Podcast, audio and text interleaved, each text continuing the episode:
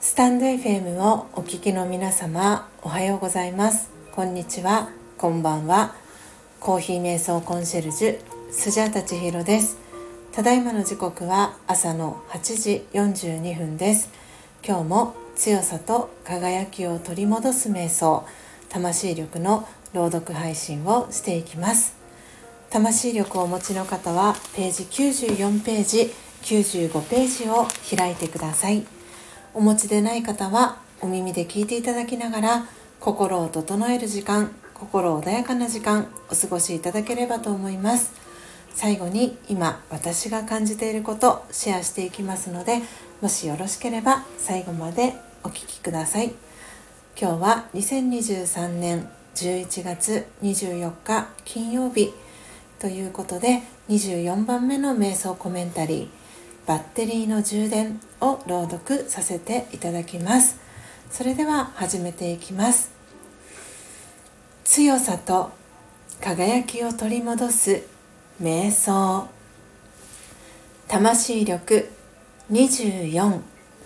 バッテリーの充電。少しの間心を静止させます。真実の自分平和な光の点を思い出します。内側に平和が広がっていきます。私はその平和の源を思い出します。純粋なエネルギーが流れ込んでいきます。そのエネルギーが私の内側を十分に満たします。私は光と力そのものになります。もう一度充電されて元気を取り戻します。オーム。シャンティいかがでしたでしょうか？今朝は魂力94ページ95ページ24番目の瞑想コメンタリー「バッテリーの充電」を朗読させていただきました。皆様どんなキーワードどんなフレーズが心に残りましたでしょうか、えー、今日は11月24日ということでクリスマスイブまでちょうど1ヶ月となりました、えー、スジャタは今朝、えー、メンバーシップの皆様限定での音を楽しむラジオ配信をしていたんですけれどもその際にも、えー、そんな、え、エピソードだったりをお話ししましたし今朝のアフタートークのテーマは思い出の場所ということで、え、スジャータがですねサムネイルの画像に、え、使ったのがですね横浜のベイクウォーターの、えー、クリスマスイルミネーションの写真をサムネイルに使っていたんですけれどもこの横浜ベイクウォーターという場所はいろいろな思い出が、えー、詰まった場所だったりアイディアが生まれたりする私にとっての思い出の場所ということでそんなお話をさせていただきました、えー、皆様はどんな、え場所に思い出がありますか？もしよかったら、え聞かせてください。えー、というわけで、えー、今ですねこの配信の裏側では、えー、博多華丸大吉さん